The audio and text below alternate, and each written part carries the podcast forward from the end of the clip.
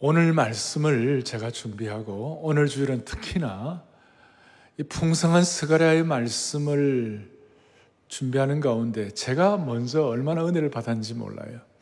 그래서 제가 이 받은 말씀을 여러분들과 함께 이렇게 나눌 수 있다는 것이 너무나 감사하고 가슴이 뜨거워졌어요. 오늘 줌으로 들어오는 분들이나 또 오늘 교회 어떻게 보면 본당에는 지금 우리 대표처럼 이렇게 앉아 계시는 분들 그리고 전 세계에서 생중계로 이 예배에 들어오시는 모든 분들 말씀의 강력한 능력이 온통 생생하게 소통되고 체험되기를 간절히 바랍니다. 자, 오늘은 심판의 날을 준비하라. 음, 미래에 대한 것입니다. 여러분이나 저나 우리 모두는 다 사람의 속성상 미래를 알고 싶어 합니다.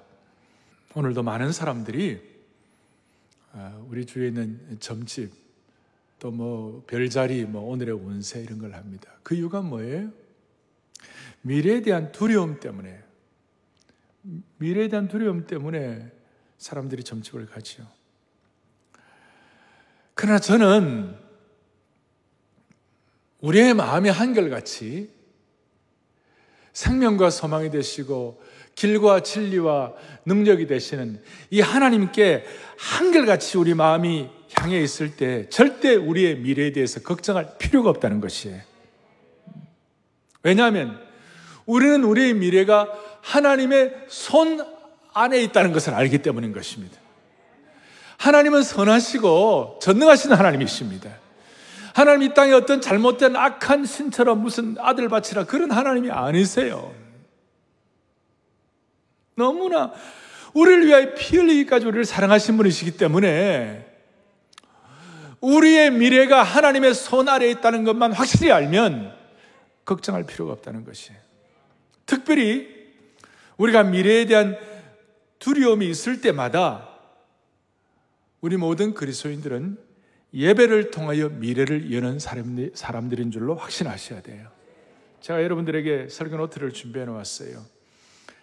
성도들은 미래에 대한 두려움이 있을 때 그리스도인은 예배를 통하여 미래의 문을 여는 사람들이다. 그래서 그리스도인들은 인생의 어려운 때를 만날 때마다 미래에 대한 불안함이 엄습할 때에 예배를 통해서 미래를 향하여 나아가는 사람들이에요. 예를 들어서 아브라함 같은 사람은 갈 바를 알지 못했지만 가는 곳마다 재단 즉 예배를 드림으로 말미암아 그의 앞날을 열었던 사람이에요. 바울과 신라 같은 사람들은 빌립보 감옥에서 미래가 마치 두려운 광풍처럼 몰아왔습니다마는 위기가 왔습니다마는 그 순간 찬양과 기도를 통한 예배를 드림으로 말미암아 내일의 두려운 공포적인 상황을 돌파하게 된 것이에요. 여기에 대해서는 다윗도 마찬가지고 욥도 마찬가지. 인생에서 가장 힘들 때 그 어려운 상황에서 예배를 통해서 두려운 내일을 돌파하게 된 것입니다. 따라서 우리는 예배를 통하여 창조주 하나님 아버지께 하나님이 세상을 바라보는 방식으로 하나님의 시각으로 세상을 보는 눈을 열어주시는 줄 믿으셔야 되는 것이에요. 그래서 제가 좀 이런 용어를 좀 써보았어요. 우리는 예배를 통하여 문제로 가득한 지상의 구덩이에서 올라와 가지고 탁 트인 천상에서 세상을 살펴볼 수가 있다는 것입니다. 음. 그래 우리는 우리는 시편의 아삽이라는 시편 기자가 고백한 대로 우리는 하나님과 예배로 하나님과 언약을 맺은 사람들이에요. 예배를 통한 언약의 자손들이에요. 그래서 우리는 예배를 통하여 다시 한번 문제로 가득한 지상의 구덩이에서 올라와 가지고 탁 트인 천상에서 하나님의 시각으로 세상과 미래를 조명할 수가 있는 것입니다. 그러므 우리 예배는 우리의 미래의 문을 여는 열쇠이요. 그 다음에는 미래를 하나님의 시각으로 보게 하는 천국의 렌즈인 것이에요. 그래서 오늘 이 예배가 공간은 떨어져 있지만 우리의 인생의 미래를 하나님의 시각으로 조명하는 시간이 되었으면 좋겠습니다. 예배를 통하여 미래의 모든 광풍들을 돌파하시기를 원하는 것입니다. 그리고 이 예배, 왜 이렇게 예배가 미래를 여는 천국의 렌즈가 될 수 있는가? 그 이유는 모든 예배는 계시의 말씀이 담겨 있기 때문에 모든 예배는 계시의 말씀이 주어져 있기 때문에 확실한 진리의 말씀을 우리가 오늘 예배를 통해서 우리가 아, 말씀을 받고 또 말씀을 깨닫고 아, 조명과 계시와 영감을 통하여 이 말씀의 내용을 우리의 것으로 삼기 때문에 우리는 미래가 열려 있는 것이에요. 그래서 우리는 계시의 말씀을 통하여 인간과 세계의 운명을 정하고 계획하시는 하나님의 뜻을 확신할 수가 있는 것이에요. 제가 이사야 46장 10절을 그래서 참 감사하고 좋아하는데 이사야 46장 10절을 우리 온라인 생중계로 들어오는 모든 분들, 줌으로 들어오는 분들, 또 본당에 계신 분들 또박또박 크게 여러분들 다 대표해서 크게 우리 합독하겠습니다. 내가 시초부터 종말을 알리며 아직 이루지 아니한 일을 옛부터 보이고 이르기를 나의 뜻이 설 것이니 내가 나의 모든 기뻐하는 것을 이루리라 하였노라. 아멘. 우리 하나님께는 시초부터 심할까지 하나님이 미래를 다 아시는 것이에요. 그리고 하나님이 기뻐하시는 것을 반드시 이루시는 것이에요. 시초부터 심할까지. 그래서 이것을 성경은 하나님이 모든 것 앞으로 일어난 일과 지난 모든 걸 다 알고 계시는데 이걸 성경에 자세히 적어 놓고 있고 선지자들을 통해서 알려주시고 예배 안에 있는 말씀을 통해 우리에게 계시하시는 것이에요. 그래서 비록 지금 온라인 혹은 줌으로 들어오고 혼자서 예배 드리는 분들이 할지 같이 가족들과 예배 드릴 때는 뭐 더 귀한 것이고 혼자서 드리는 시간이 있다 할지라도 이 시간 이런 좀 하나님의 큰 시각 퍼즐을 그 조각조각 그 사이에 헤매지 말고 전체 master plan을 master를 볼 수 있는 능력을 주시기를 바라는 것이. 음. 자 오늘 드디어 스가리아 6장의 1절부터 8절까지 본문을 가지고 오늘 제 8환상을 말씀을 할 것인데 오늘 첫 번째 큰 대지로 뭐를 말씀을 드리는가 하면 하나님만이 미래를 아시고 다 심판하신다고 했는데 이것이 무슨 뜻인가? 자, 하나님의 나라가 미래에 이루어지기 위해서는 꼭 두 가지 조건이 필요해. 하나는 뭐냐면 심판이에요. 하나님의 날 여호와의 여호와의 두려운 날 심판이 있고 또 하나는 뭐냐면 주님께서 이 땅에 오셔가지고 원수들에 대한 심판과 멸망이 있고 또 하나는 예수 그리스도께서 왕좌에 서시는 것이에요. 원수들을 끌어내리시고 메시아를 왕좌에 세우는 거예요. 그러니까 심판, 다른 말로 하면 저주가 있고 심판이 있고 또 하나는 왕의 대관식이 있어요. 그래서 하나님의 나라가 세워지려면 반드시 두 가지. 첫 번째는 뭐라고요? 심판이 있고. 두 번째는 뭐라고요? 왕의 대관식이 있는 거예요.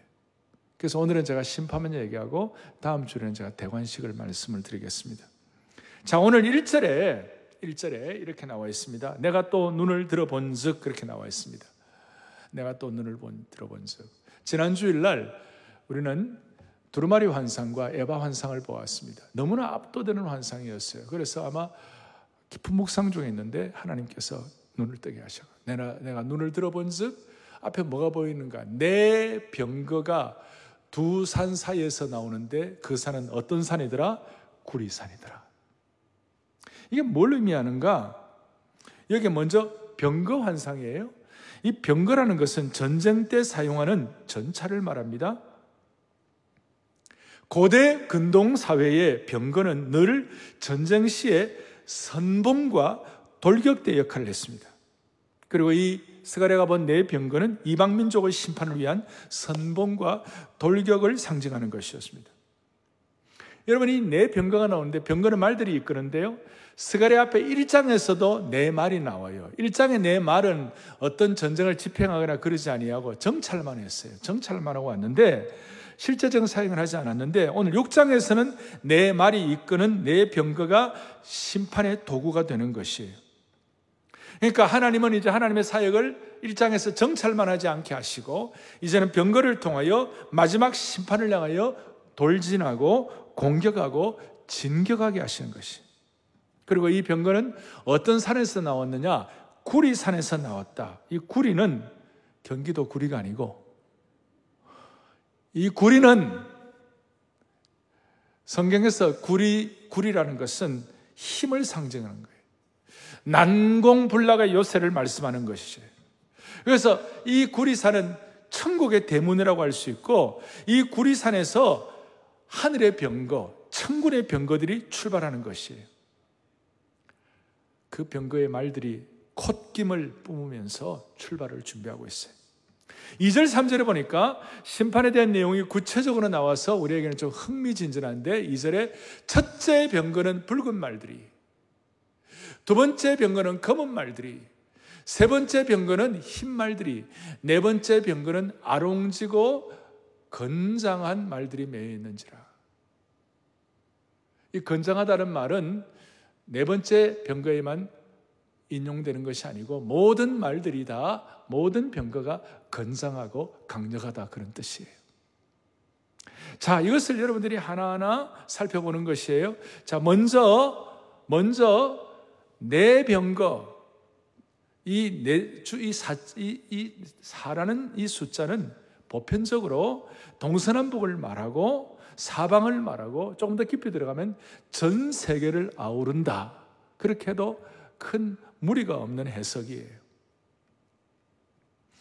여기에 대해서 스가랴가 4절에 주님 내가 뭘 이것들이 뭡니까?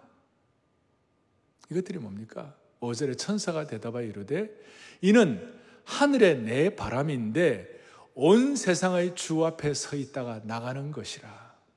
한번 읽고는 무슨 뜻인지 확 닿진 않아요. 다시 한번 이는 하늘의 내 바람인데 온 세상의 주님 앞에 서 있다가 나가는 것이라. 이게 무슨 뜻인가? 하늘의 내 바람, 온 세상의 주 앞에 서 있다가 나갔다는 것인데 이게 뭔가? 온 세상의 주님이란 말은 정봉왕이시요 세상을 다스리시는 메시아를 말씀하는 것입니다. 그리고 그 메시아 정복왕 주님 앞에 항상 서 있으면서 하나님의 명령을 집행하는 자들이 바로 천사이기 때문에 하늘의 내 바람은 하나님의 심판을 수행하기 위해서 하늘에서 내려온 집행천사다. 오늘 거기 써놓았죠? 거기에 써놓았습니다. 내 병거는 이 세상에 대한 하나님의 심판의 명령을 집행하는 심판 집행 천사를 상징한다. 되겠습니까? 음. 그리고 이런 내용들은 나중에 요한계시록 6장과 7장에도 그대로 연결이 되어 가지고 내 천사를 통하여 하나님의 심판을 수행하는 거예요. 다시 정리합니다. 오늘 내 병거는 이 세상에 대한 하나님의 심판을 집행하는 심판 집행 청사를 상징하는데 특별히 계시록에 보면 일곱 천사가 일곱 나팔을 불고 일곱 대접의 재앙을 내리는 것을 우리가 또 알 수가 있어요. 그러니까 오늘 이런 내용들을 살펴보면서 눈에 보이지 않아도 하나님의 심판은 지금 격렬하게 진행되고 있다는 것을 아셔야 되는 거예요. 숨가쁘게. 그리고 6절, 7절에서는 심판 집행자들이 무슨 일을 하는지 구체적으로 나와요. 이것이 나중에 요한계시록 6장과 연결이 되는데 참 심, 신통한 게 스가랴 6장 1절부터 8절까지 하고 나중에 요한계시록 6장 1절 8절까지 거의 비슷해요. 성경을 이렇게 그 장과 절을 나눈 분들이 아주 지혜롭게 성령님의 감동에 의하여 잘 이렇게 한 것 같아요. 자, 먼저 검은 말은 요한계시록과 연결해서 볼 때 검은 말은 기근과 죽음을 상징하고 흰 말은 승리와 정복을 상징하고 이렇게. 그런데 기근과 죽음을 상징하는 검은 말은 어디로 갑니까? 검은 말은 어디로 갑니까? 6절에 북쪽 땅으로 가고 흰 말, 흰 말이 그 뒤를 따르고 아룽 어룽진 말은 어느 땅으로 갑니까? 남쪽으로 가는 거예요. 왜 검은 말과 흰 말이 북쪽으로 갔을까? 그리고 왜 어룽진 말, 어룽진 말은 왜 남쪽으로 갔을까? 이스라엘 백성들의 역사를 보면 동쪽은 별로 걱정할 것이 없었어요. 왜냐하면 동쪽은 아라비아 사막이 있기 때문에 동쪽에서는 대군들이 쳐들어올 수 없어요. 그, 그 이스라엘 역사 그때까지. 나중에 종말에는 좀 다르지만 서쪽도 걱정할 필요가 없어요. 서쪽에는 지중해가 있기 때문에. 그래서 늘 이스라엘이 점령당하고 공격당하고 또 전쟁에서 고통당할 때는 늘 북쪽에서 내려온 아수르 제국, 바벨론 제국, 로마 제국을 통하여 고통을 당한 것이에요. 그리고 남쪽으로 남쪽에는 누가 있습니까? 남쪽에는 여러분 잘 아시는 대로 이집트가 있는 거예요. 애굽이 있는 거예요. 그 남쪽에는 이제 어룽진 말을 내보내고 북쪽에는 검은 말과 흰 말을 통해 내보내 가지고 심판하는 것이. 그래서 하나님께서 결정적인 심판의 날 하나님이 예비하신 병거를 통하여 지평 천사들을 통하여 북쪽 이스라엘을 괴롭히는 바벨론과 아수르와 로마를 하나님이 심판하실 것이다. 남쪽에 어룽진 말을 보내어서 애굽을 심판하실 것이다. 너무 신비한 거예요, 이것이. 저는 이걸 보면서 아 이것은 계시의 말씀 또 미래에 대한 계시의 말씀으로 끝나는 것인가? No. 이것은 오늘 우리의 삶의 현장과 너무 많이 연결되어 있는 것이에요. 그러니까 이 말씀이 내 말씀으로 이 얘기가 내 얘기로 받아들일 수 있는 근거가 무엇이 되는가 이런 뜻이 있어요. 창세기 12장에 보면 하나님께서 아브라함을 축복하는 자에는 축복하고 아브라함을 저주하는 자에게는 저주하신다.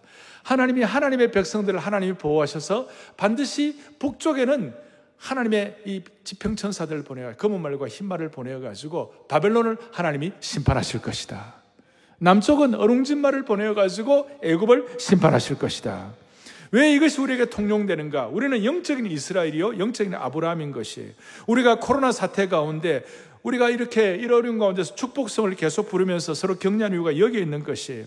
결국은 우리가 생명의 복음과 절대적 성경의 권위를 믿는 우리들을 괴롭히는 북쪽, 오늘 우리의 예배를 함부로 대우하는 괴롭히는 남쪽, 교회 성도들을 괴롭히는 이 시대의 아수르와 바벨론과 애굽을 하나님은 반드시 처단하실 것이다. 여기에 대해서는 제 얘기가 아니고 그래서 이 내용을 하나님이 반드시 여호와의 크고 두려운 날이 올 것이다. 심판이 the day of the Lord. 그 Lord는 L-O-R-D는 그냥 주님이 아니라 야외 하나님을 말씀하시는 거예요. 여호와 하나님의 크고 두려운 날이 올 것이다. 요엘서 2장 31절을 또박또박 같이 크게 보겠습니다. 여호와의 크고 두려운 날이 이르기 전에 해가 어두워지고 달이 핏빛같이 변하려니와. 자, 이 내용은 요한계시록에도 그대로 반복되고 있는 것입니다. 북쪽 바벨론을 하나님이 심판하실 때 나타나는 현상이라고 말할 수가 있습니다. 하나님을 대적하는 악인들이 가장 두려워할 때가 온다는 것이에요. 하나님의 종들과 하나님의 교회와 하나님의 사람들과 생명의 복음과 성경의 절대적인 권위를 함부로 모욕하고 수치를 주고 함부로 더럽히는 그런 모든 상황을 하나님이 반드시 the day of the Lord 하나님의 심판의 날을 하나님이 예비하신다는 것이에요. 그래서 여러분 이날 그 누구도 피할 수가 없을 것이에요. 악인은 심판을 피하려고 숨을 장소를 찾을 것이에요. 그런데 어디에도 숨을 곳이 없을 거예요. 악인들에게는 심판의 날이지만 그러나 하나님의 백성들, 아브라함의 백성들, 하나님의 친히 이마에 인을 쳐준 주의 백성들에게는 그날이 영광의 날이 될 것이에요. 한쪽은 심판의 날이지만 한쪽은 영광의 날이 되는 것이에요. 다시요. 하나님은 성도들의 수치를 결코 외면하지 않는 것이에요. 세상적으로 모욕을 당하고 괴로움을 당할 수 있지만 심판의 날이 오면 이사야 25장 8절의 말씀처럼 다 함께 보죠. 주 여호와께서 모든 얼굴에서 눈물을 씻기시며 자기 백성의 수치를 온 천하에서 제하시리라. 여호와께서 이같이 말씀하셨느니라. 아멘. 자기 백성의 수치를 온 천하에서 제하시리라. 할렐루야. 우리가 세상으로부터 하나님의 자녀라는 이유로 수치와 모욕을 당할 때 우리 믿는 자들이 해야 할 일은 두려움으로 뒤를 물러서는 것이 아니라 오히려 놀라운 일을 행하시는 The Day of the Lord 심판의 날 심판하시는 집행 천사를 통하여 일하시는 하나님의 이름을 찬양해야만 하는 것이에요. 아까 요엘서 2장에 크고 두려운 날이 오는데 2장 26절에 오면 여기에 대해서 우리는 어떻게 할 것인가 함께요. 너희에게 놀라운 일을 행하신 너희 하나님 여호와의 이름을 찬송할 것이라. 내 백성이 영원히 수치를 당하지 아니하리로다. 아멘. 음. 그래서 이런 걸 생각할 때마다 우리 옛날 어른들 또 모든 주의 권속들은 내 영이 주의 크신 은혜를 찬양하고 찬양하리. 내 영이 주의 크신 은혜를 찬양하고 찬양하리.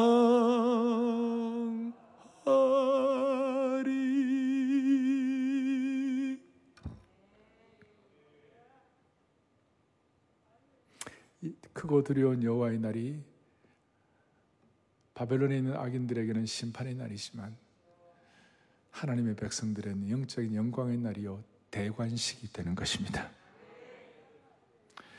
따라서 여러분과 제가 영적인 이스라엘로 아브라함의 믿음으로 일관성 있게 든든히 서 있기만 하면 결코 미래를 두려워할 필요가 없습니다.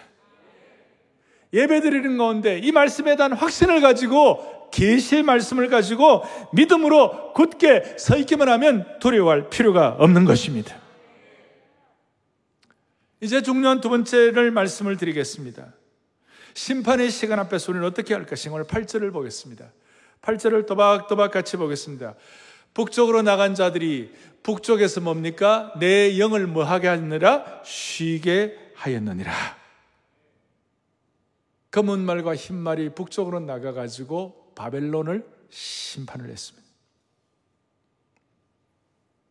그리고 그 바벨론 심판될 때에 내 영이 쉬게 되었느니라. 내 영이 만족되었느니라. 이렇게 표현할 수가 있어요. 이것은 1장 11절에 있는 것과 비교할 때는 아주 대조가 되는 것이에요. 1장 11절에 뭐라 내용이 나오냐면 우리가 땅에 두루 다녀보니 정찰 말들이 두루 다녀보니 천사들이 다녀보니까 온 땅이 평안하고 조용하더이다. 이것은 좋은 말이 아니었다고 그랬어요, 제가. 이것은 1장에서는 하나님의 백성들은 지금 고생하고 고난당하고 말로 당할 수 없는 수치와 부끄러움을 당하고 있는데 세상은 너무 잘 나가고 있는 거예요. 온 땅이 평안하고 온 땅이 만족스럽고 온 땅이 잘 되고 있는 거예요. 그걸 볼 때 가슴이 아픈 거예요. 영의 평안이 없어요. 그런데 드디어 검은 말과 흰 말의 집행 천사를 통하여 바벨론에 하나님의 심판의 날이 오고 바벨론이 심판되게 되니까 무슨 일이 벌어지는가? 하나님의 영이 만족하는 것이에요. 평안하게 되는 것이에요. 진정한 평안이 오는 것이에요. 우주의 올바른 질서가 유지되니까 그래서 평안하게 되는 것이에요. 오늘 환상을 역동적으로 표현하고 있는데 어떻게 표현하고 있냐면 오늘 1절부터 8절까지 나간다. 다시 한번 뭐라고요? 나간다라는 이 동사가 일곱 번이나 나옵니다. 1절과 5절과 6절과 7절, 8절. 특별히 6절과 7절에는 한 절에 두 번씩이나 나간다, 나간다는 말이 나와요. 이 중요한 나가다는 단어가 여러 번 반복되는 이유를 우리는 주목해야 할 것입니다. 여러분 지금 상상을 해보세요. 모든 병거들, 이제 집행을 하기 위해 모든 말들이 나가라는 명령을 기다리면서 여러분 병거의 말들이 나가기를 위하여 앞발로, 말 앞발로 땅을 차면서 흙을 파면서 콧김을 거세게 내뿜으면서 땀을 흘리며 말들의 근육이 움찔움찔하는 것을 한번 상상해 보세요. 슬로우 비디오 모션으로 한번 상상해 보세요. 터질 듯한 긴장의 모습을 느낄 수가 있을 것이에요. 올림픽 할 때에 100m 달리기 경주를 위하여 400m 경주를 위하여 그 경주자, 경주자들이 그 근육들이 움찔움찔한 내용보다 더 강력하게 말들이 지금 하나님의 심판 명령을 집행하기 위하여 움찔움찔하게. 그래서 본문에서의 긴장된 상황, 건장한 말들과 병거들이 드디어 바벨론으로 나아가고 이 상황을 콧김을 뿜어내면서 나아가는 이 상황을 결국 그 바벨론이 그 거친 강력한 나아감 앞에서 나아감의 돌격 앞에서 바벨론이 여호와의 심판의 날에 멸망하게 되는 것입니다.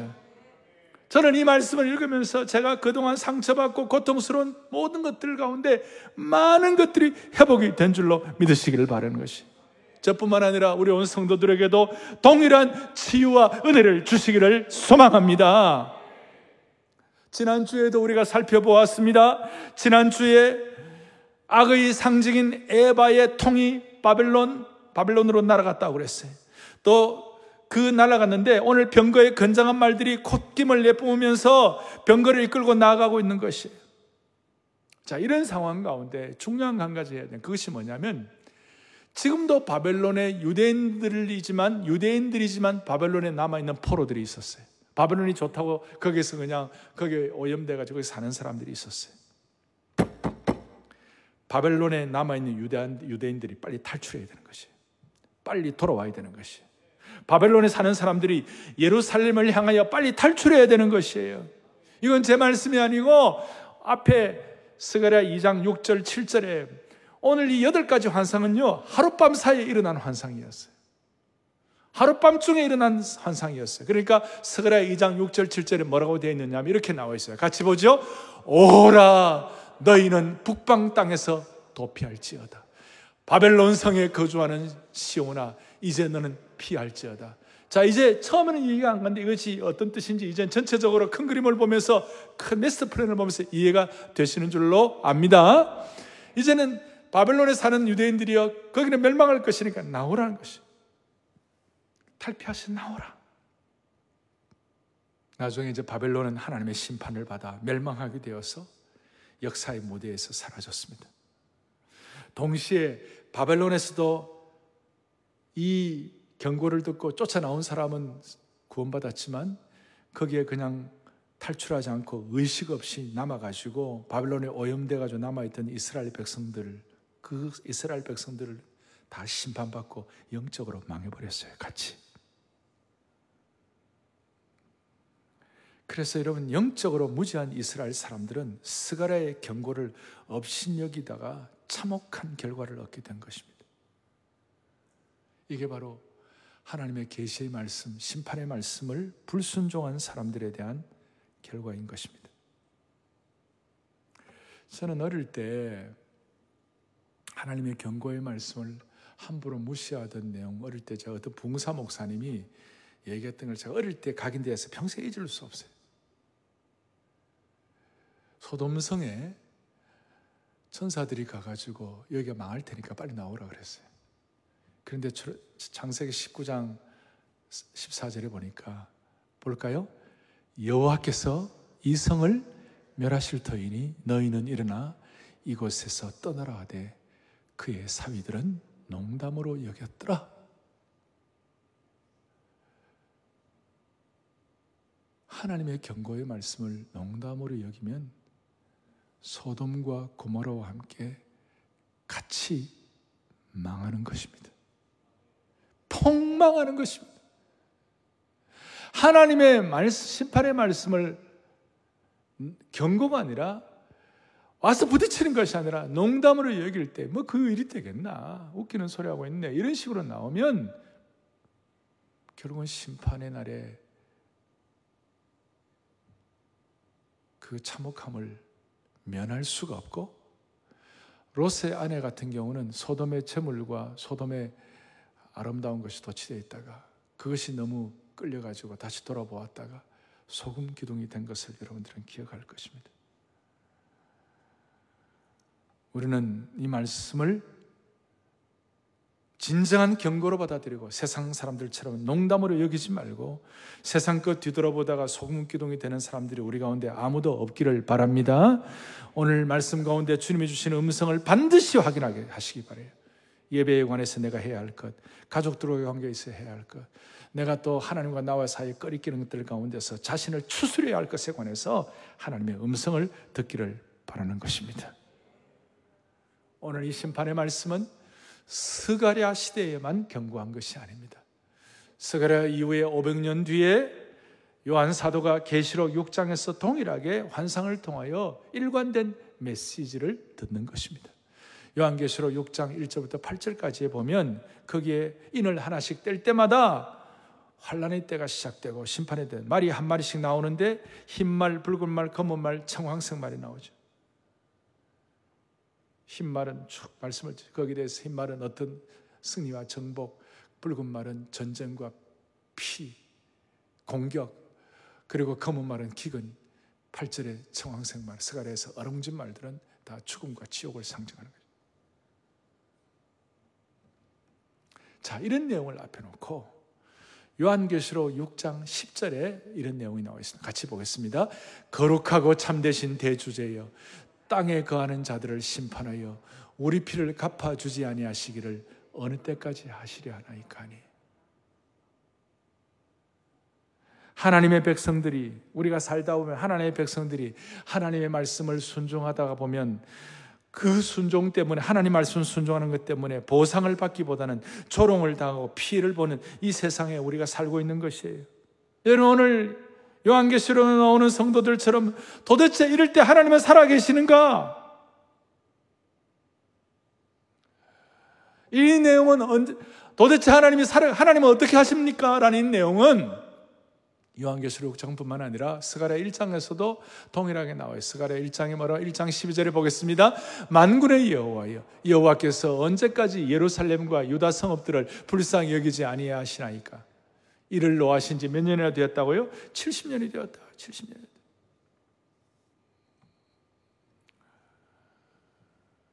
그런데 아니에요.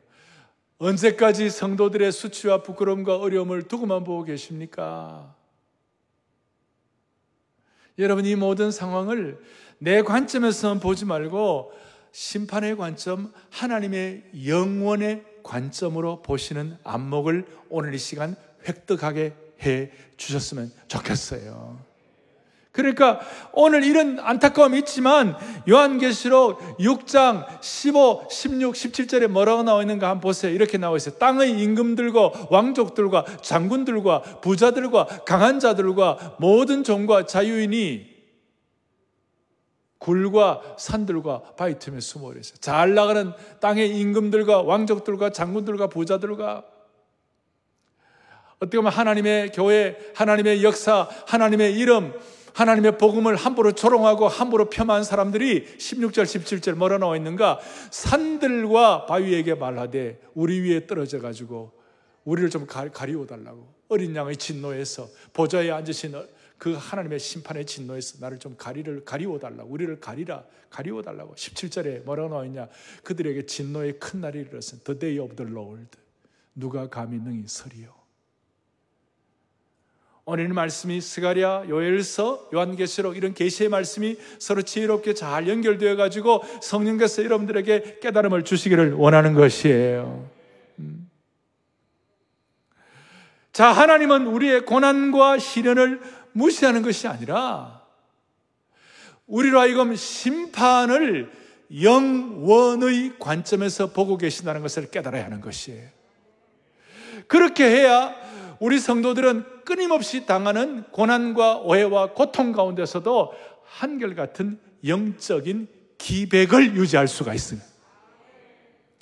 영원의 관점에서 보아야 영적인 기백을 유지하는 것이에요. 영적 기백을. 하나님이 잠시 세상에서 또 손을 뗀 것처럼 보일 때가 있고 하나님의 응답이 늦어진 것처럼 보일 때가 있을 때마다 영원의 관점에서 보시는 하나님을 신뢰하고 The day of the Lord 심판의 날을 우리가 믿음과 인내로서 기다리면서 우리가 영적인 기백을 유지해야만 하는 것이에요. 그래서 지금 우리가 할 일은 나가라는 하나님의 말의 음성을 듣고 우리는 바벨론에서 돌아와야만 할 것입니다. 돌아온다는 말은 지금 정신 차리고 주님께로 돌아오라는 뜻이에요. 내 삶을 다시 한번 돌아보고 청산하고 방향을 전환하라는 겁니다. 회개하고 방향을 틀 때라는 것입니다. 감상적인 눈물을 흘릴 정도가 아니라 나 중심의 삶에서 주님 중심의 삶으로 돌아오라는 것이에요. 주님 중심의 삶으로. 그래서 오늘 이 시간 여러분, 그 강력한 구리산에서 출발한 말들이 나에게 달려오는 느낌을 가져보세요. 오늘 이 예배를 통하여 천군의 병거의 말발굽 소리와 집행천사의 말발굽 소리가 생생하게 따각따각따각따각 들릴 수 있기를 바라는 것이 이것이 여러분들에게 위로가 되었으면 좋겠습니다.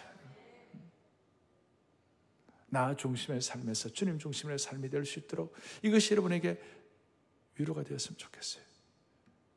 한 가지 우리가 기억할 건데 그것이 뭐냐면 검은 말, 흰 말, 얼룽진 말이 다 역사하는데 지금 붉은 말은 어디에 갔다는 말이 없어요. 여기 붉은 말은 뭐냐? 결정적인 순간에 우리의 전쟁에 개입하시는 하나님의 예비하신 말이에요. 결정적인 순간을 위하여. 하나님은 하나님의 백성들의 신앙의 삶에 결정적인 순간에 여러분들을 전쟁에 승리할 수 있도록 붉은 말을 준비하고 계시는 하나님이십니다.